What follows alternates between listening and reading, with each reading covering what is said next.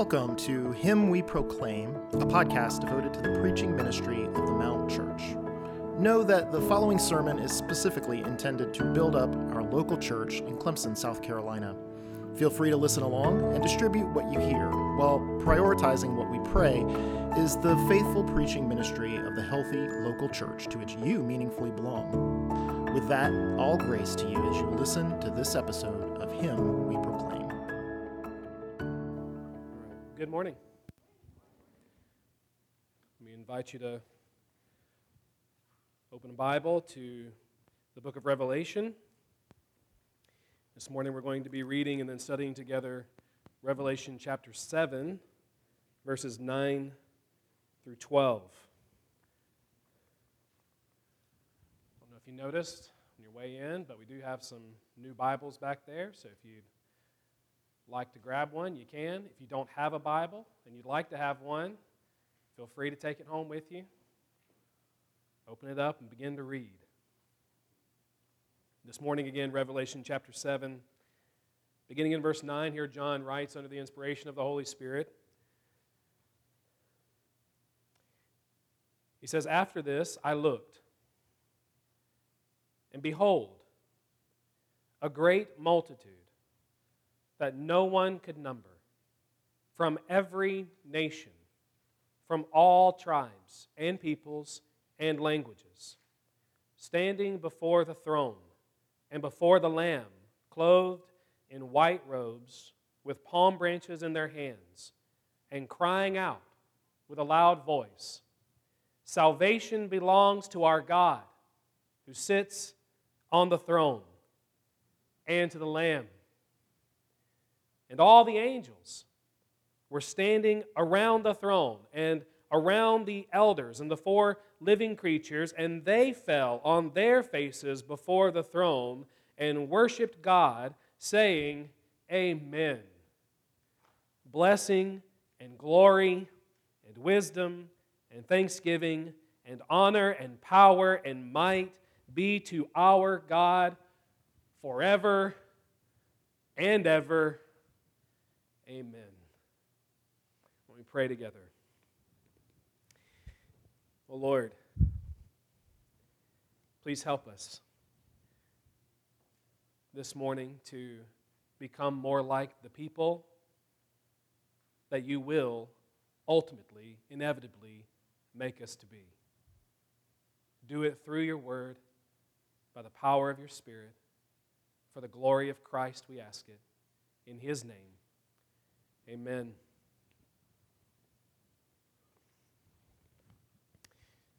So it's one of the more seminal questions we might ask ourselves.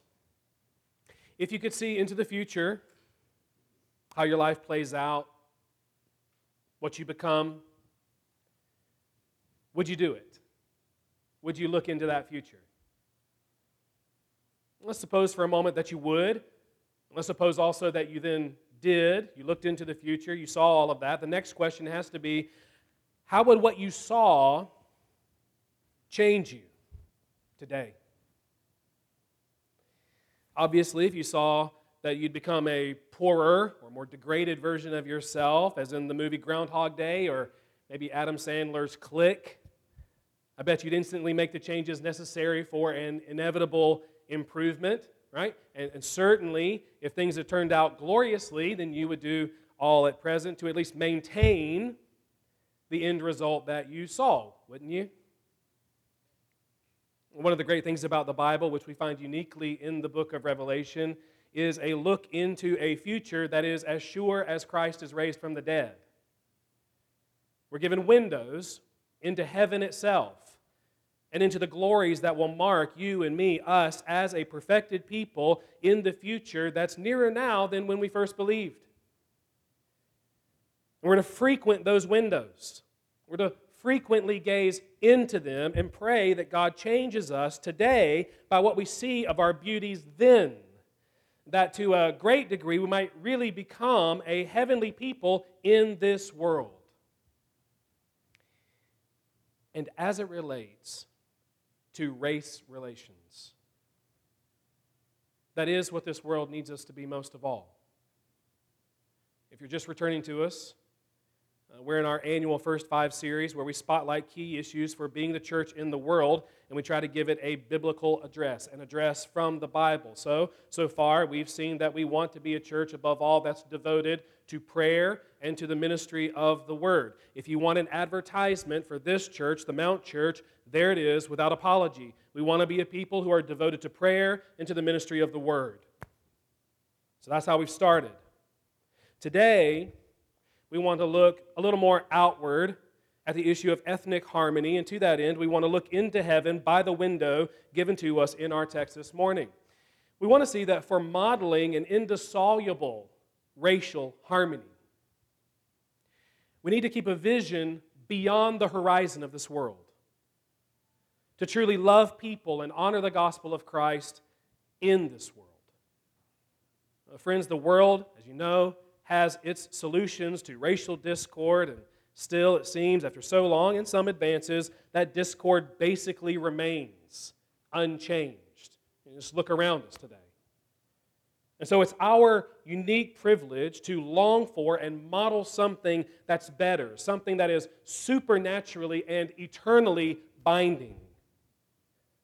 We know something that the world does not know and that is the saving grace of the Lamb of God who takes away the sin of the world.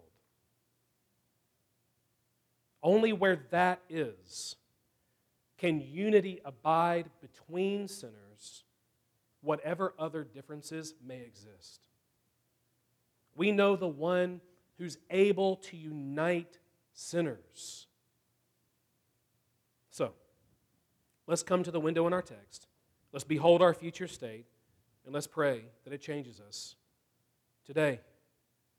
Our leading exhortation starts in verse 9. It's this it's to behold the great multitude. Behold the great multitude.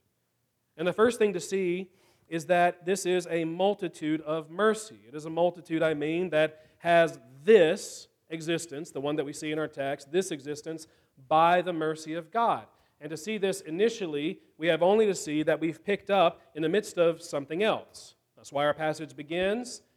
After this, after this, I looked and behold. So something has come before what we're seeing in our text. It runs all the way back, in fact, to chapter 5, where Jesus has proven to be the only person in the universe who is able to bring all of God's saving purpose to pass. But here's the thing as you move on from chapter 5, you read chapter 6, you come into chapter 7, the immediate result of him bringing that saving purpose to pass has been a vast display of divine justice. It's been one judgment after another, after another, up until we come to our text. And in our text, really all of chapter 7, relief finally arrives for the church the flood of judgments that come against the world are not for us. We're in the ark of Christ. And God Himself, chapter 7, verse 3, has sealed us up in Christ. So, no matter the tottering of the earth, no matter the depravity of our opponents, no matter the great pains involved in following Jesus, and there are many, we're going to make it home. We are more than conquerors through him who loves us. It's not our merit, but God's mercy, sparing us by Christ and him crucified, that has set us in heaven at an unbridgeable distance away from the condemnation we deserved. This is, we are a part of a multitude of mercy. And next, I want you to see that it is an innumerable multitude. An innumerable multitude. A great multitude is what John says that no one could number. And that is amazing. That is amazing. Right? Are we to doubt that some of the brightest minds God ever created are in this great multitude? And now they have glorified brains no less. So just forget about the tech industry, right? Silicon Valley and whatnot, when it comes to numbering the redeemed, even the tech of heaven, it seems, is at a loss. Uh, really, it's a, a fulfillment here. It's God's promise made good. It's Genesis 15, verse 5. Oh, Abraham, look toward heaven and number the stars. If you are able to number them, so shall your offspring be. When was the last time you let God take you outside? When all is dark in the world. And encourage your heart by the number of stars in the sky. Look up. The number of my people will be like that. Believe. Dear ones, it's in our nature to be discouraged by what appears to be scant results. But often that's because our eyes are on our pews instead of God's promise. They're on our kingdoms instead of doing our part for Christ's kingdom. They're on the extent of our immediate influence on Facebook and Twitter and Instagram and all the things. We want to be influencers immediately. Our eyes are on that instead of on the final efficacy of Christ's blood. And I want you to cheer up. Apparently, the purchase of Christ's grace is more than glorified human ability to calculate. The final tally of this multitude of mercy is innumerable. Think about it. Let's keep hope alive in the ministry of the gospel. And along that line, see further that it is a multi ethnic multitude. It's a great multitude that no one can number from every nation, from all tribes and peoples and languages. And so, actually, it's not just multi ethnic, not just multi ethnic. The multitude of Christ's people includes someone, and we can pray some thousands of someones from every ethno linguistic people group that will ever exist. Right now, that list is somewhere between 16,000 and 18,000 groups subdivided not only by ethnicity, but even by dialects, linguistics within a shared ethnicity. He's saying here that no such group will be left entirely in the cold of fallen nature. Every nation, all tribes, all peoples, all languages will have heirs of God. As sure as the nails pierced our Lord's hands and feet, his gospel is going to pierce into every company of humanity and save sinners from among it. In this sense, especially, he is the Savior of the world. No one is in or out because of who their parents are, what their DNA says. The blood of Jesus ignores things like that. It pays no mind to the boundaries that you and I set up. Its unstoppable passion is simply for souls, whatever Ancestry.com says about them. Christ came into the world to save a lot of sinners. And He has, and He will. The question for us is is that moving us into the kind of labor required for such a great harvest? Would you see that beneath, understand that beneath the surface of an innumerable and global multitude of divine mercy is a multitude of laborers who counted the value of a soul as more than all the world and even their own lives. Here, looking at this multitude, in this multitude, are the labors of, say, a Stephen, the first Christian martyr. Here the labors of Paul, Hear the labors of a Polycarp or a Patrick of Ireland. Hear the labors of an Athanasius holding together orthodoxy in the early church. Hear the labors of John Huss or David Brainerd going to the Native American Indians here in the 1600s. Hear the labors of Charles Spurgeon and Lottie Moon and Annie Armstrong and John Paton, who went to share the gospel with cannibals. They're going to be cannibals. People who used to be cannibals are going to be in the kingdom.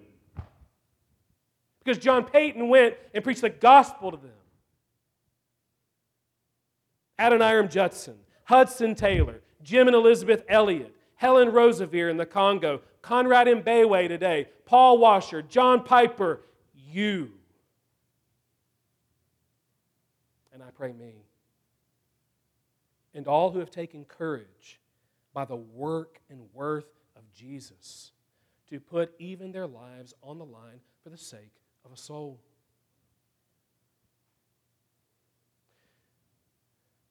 Earlier in the Bible, Isaiah 49 6, it says, God says, It is too light a thing, speaking of his servant, it is too light a thing that you should be my servant to raise up Jacob only. I will make you as a light for the what? The nations. That my salvation may reach to the end of the earth. So, woe to us then if we do not contribute to this multitude by loving, embracing the sacrifice that often attends preaching Christ to people who are very much unlike ourselves. Unlike ourselves. One more thing to see about this great multitude, and it moves us in the direction we now want to head. That however great it is, however consisting of so many individuals, however distinct in so many ways, they are not subdivided by affinity. They are not segregated by ethnicity. They aren't a multi campus church. They don't have multiple services in service of more fleshly marks and preferences. No. They are, and we will be one day, one single assembly of the triune God. Uh, granted, glorification will resolve all the things of earth that continue to plague us today. But the point, again, is to look into this window, into our eternal future, and see what we will be and why. And to so adjust ourselves to it that we become a foretaste right now, today, of it. In other words, in other words, that there will be an everlasting resolution for racial discord means there already is one.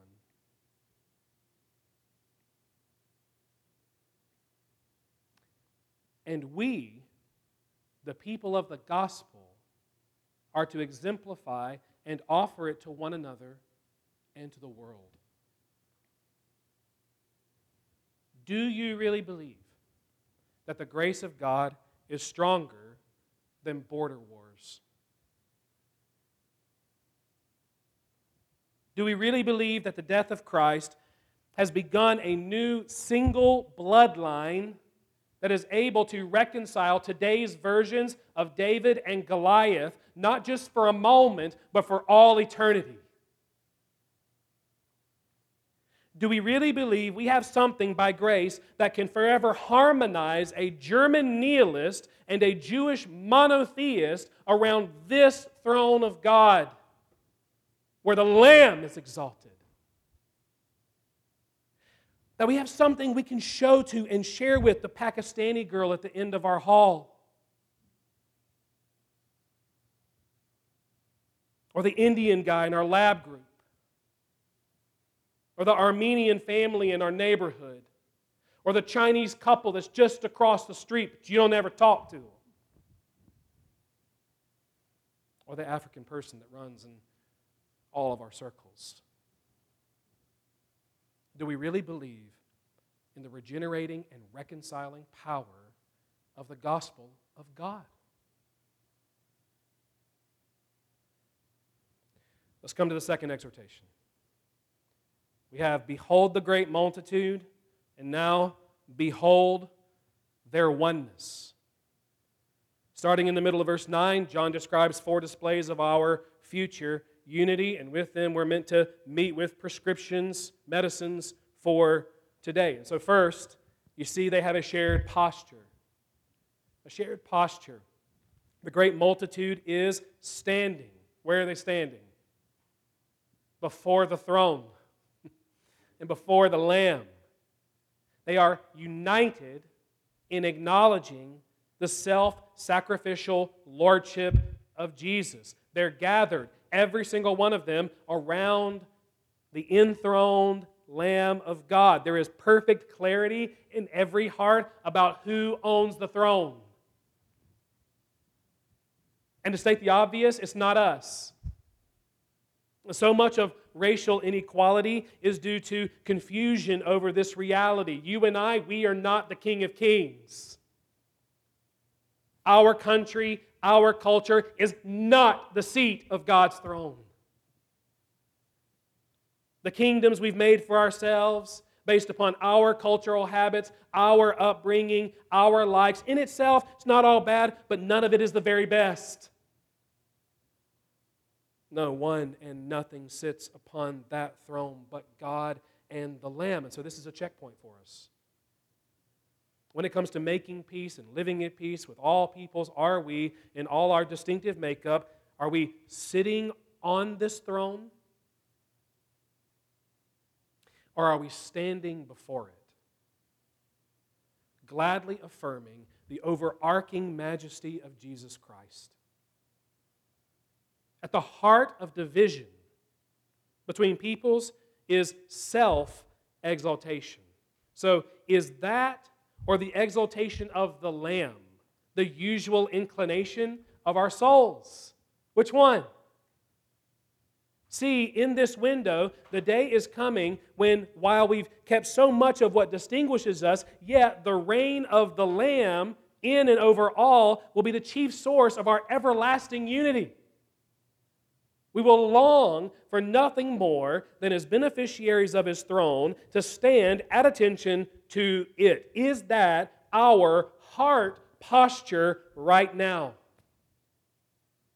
To submit to Christ, to do as he says, to be what he has died to make of us, to subject our dividing things to his binding love and authority.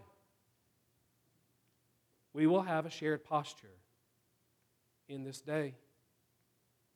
We will also have shared garments.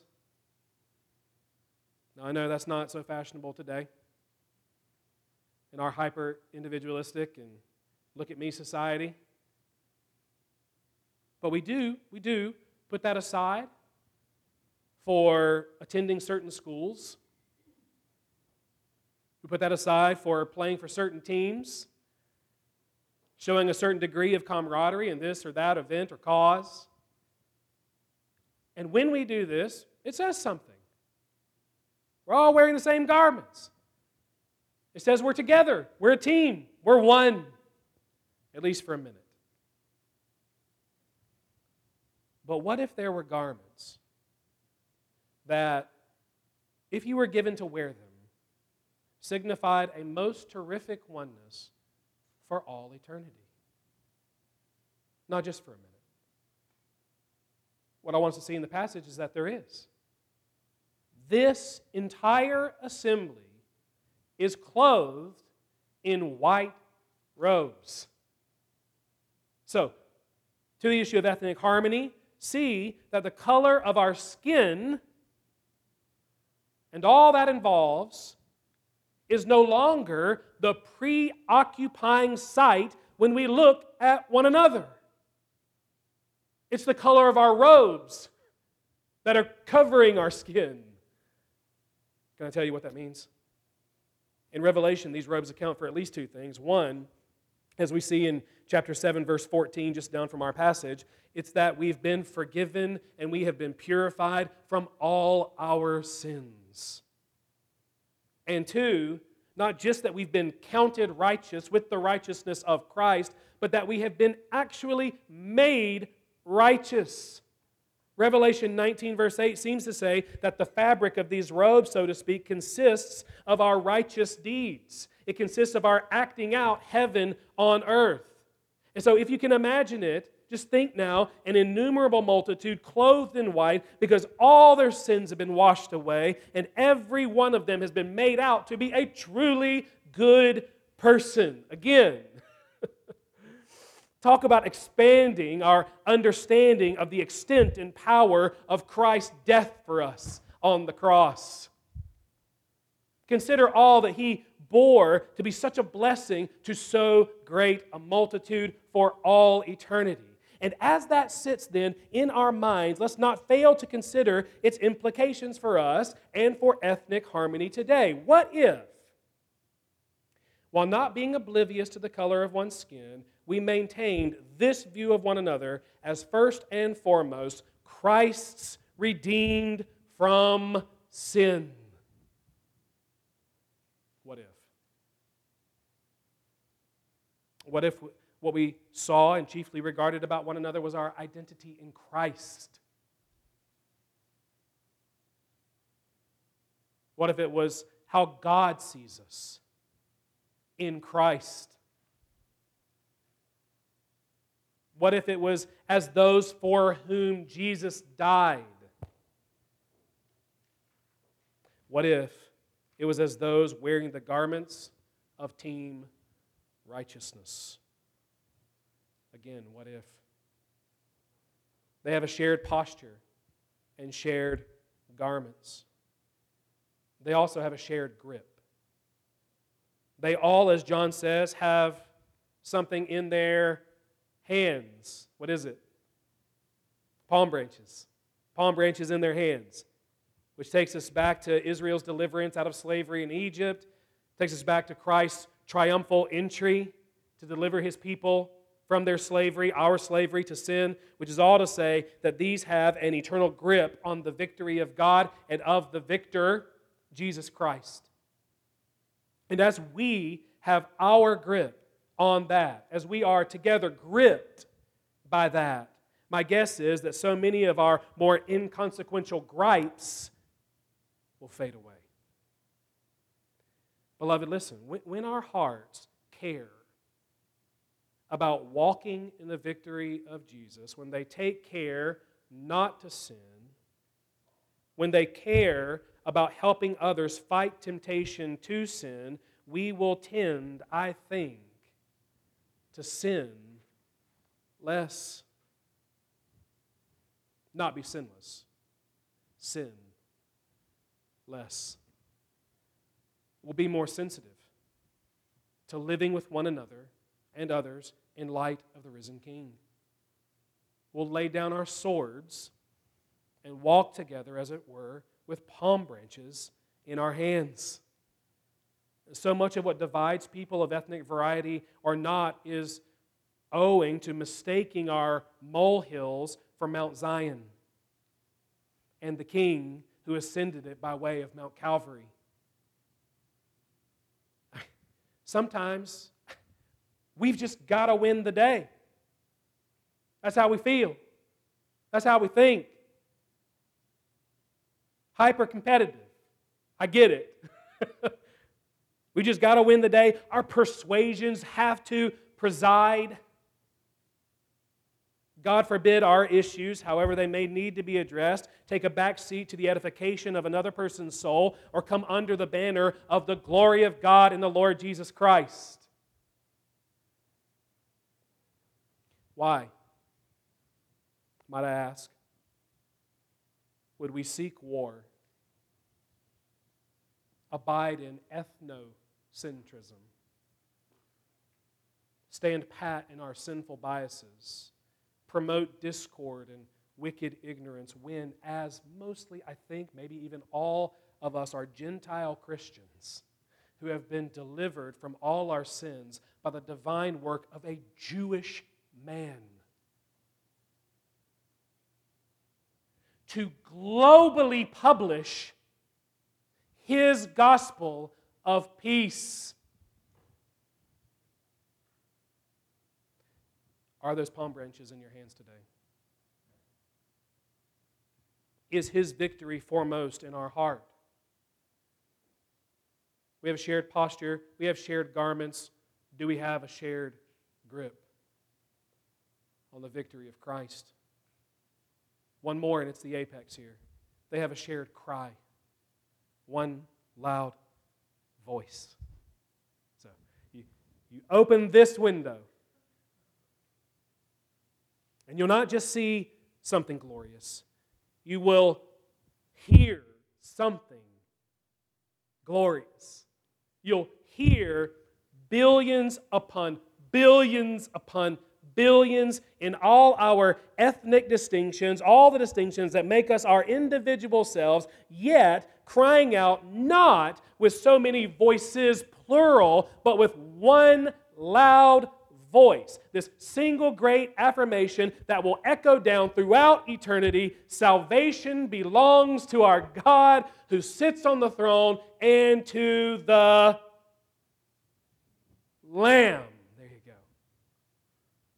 It's the eruption of redeemed and glorified souls gathered in unity around the throne of God in grace, O oh friends. It is instructive to consider here what we don't hear. What heaven seems to have entirely disabled and silenced. In view of God and the Lamb here, where is all the posturing for human preeminence? I'm greater. My culture is greater. My this is greater. Where is it? Where is all the talk of who gets what and who's liable for giving it? Where are the verbal sword thrusts? Where are the self exalting, the pot stirrers, the backbiters? Where are the songs that are charged with racial slurs and overtones and innuendo? Where are the shouters of intersectionality and cancel culture and critical race theory? Where, where, where are all those voices? Where are they? Let me tell you something. All of that dies. Where God in Christ is all in all. That does not at all mean conversations don't need to be had only that as they are had, the starting point for you and for us is a united song about the Lamb who came into the world not to cancel cultures, but to cancel our sins and create out of Adam's fallen race a new and living one. We begin with salvation belongs to our God who sits on the throne and to the Lamb. It's a gracious agreement amongst all these people from every nation and all tribes and all peoples and all languages that we are one in needing salvation and one in being unable to achieve it ourselves. That we're one, that is, in having been hopeless sinners but also one then in being the recipients of God's sovereign and saving grace. It's that we are one in then and there, inhabiting a glory we once despised. Incredible. It's that we're one in acknowledging God's majesty and the Lamb's supremacy over every single one of us, one in worshiping before His throne, one in exalting His love and power to save any soul at any time from anywhere, one in being the concrete expression of His inscrutable purpose to save, one in being His assembly, His temple, His body, his family, a people who prefer pronouns like our God even over my or mine. It's that we're one in beholding the Lamb of God who takes away the sin of the world, one in enjoying his everlasting beauty, glory, radiance, comforts, one in appropriating His centrality, one in existing forever and always increasingly to the praise of His glorious grace. Do you believe in the reconciling power of our God and Savior? Do we believe in the reconciling power of the gospel of our God? As we're seeing, we certainly will one day. Why not today? But among all the rivaling voices in our world today, is this the one we share? Soon enough, every word and deed that emanates from us will emanate forever from the joy of being granted a share in the omnipotent grace of Jesus Christ. This is the medicine. This is the remedy that takes the table of nations and seats them around one table, one throne, with one loud and awesome cry, posture, garments, grip, voice. And so we come to John's final exhortation, and that's this Behold the angelic Amen in verses 11 and 12. It seems that in witnessing the worshipful unity of all the redeemed, the heavenly host simply cannot stay quiet. You need to probably remember here that angels do have a vested interest. We see this in Hebrews. They have a vested interest in the happiness of the saints. They're ministers to our salvation. And of course, they also have a vested interest in the glory of Jesus.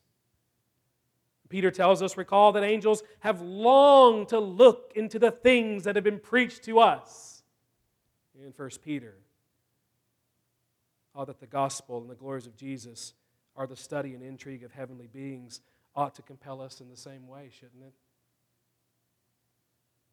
But here now it seems they, they see and hear the grand outcome of it all. That's what this is. They witness the church that God has wrought by Jesus Christ, the fulfillment of his intercession for our everlasting unity, as in John 17, which we're going to be coming to in February. So come back. Okay? So they, they witness all of this, and this angelic host, this choir, standing in the congregation with us and hearing our worship, they then also explode in worship. Amen. Blessing and glory and wisdom and thanksgiving and honor and power and might be to our God forever and ever. Amen. So, do you see what will happen? Our praise, both in its content and its collectiveness, results in and receives the worshipful affirmation of angels. This is what it's always been about. That's what they're doing. Amen. This is what it's always been about. To God be the glory, great things He has done. So loved He the world that He gave them His Son, who yielded His life in atonement for sin and opened the life gate that all may go in. Praise the Lord. Praise the Lord. Let the earth, the whole earth, hear his voice. Praise the Lord. Praise the Lord. Let the people rejoice. They've now come to the Father through Jesus the Son, and they are giving him the glory. Great things he has done. The lyrics are a little bit different here, but the point is the same. What they've witnessed is the goal of creation and redemption achieved. It's not thy kingdom come, thy will be done on earth as it is in heaven. No, here, the two are then one, and it's being done. And God has done it. It's a divine work from first to last. And so great a work I want you to see, so great a sight, that his praise will rightly remain to the highest pitch forever and ever and ever. Blessing him as our blessedness, glorying in him as our God, regaling him for his perfect wisdom, thanking him for his sovereign mercies, honoring him as our Lord and our Savior and treasure, ascribing to him all power and might for all he's done to create this, and it will never cease. It is such a wonder that we will have fuel enough to worship our triune God together forever. What a window to open! And behold. Friend, to see this with your own eyes, you must see the truth of Christ in your heart. You must know grace before you can ever hope to know glory. So listen. There's not a thing that keeps you on the outs with God except for your own sin and unbelief.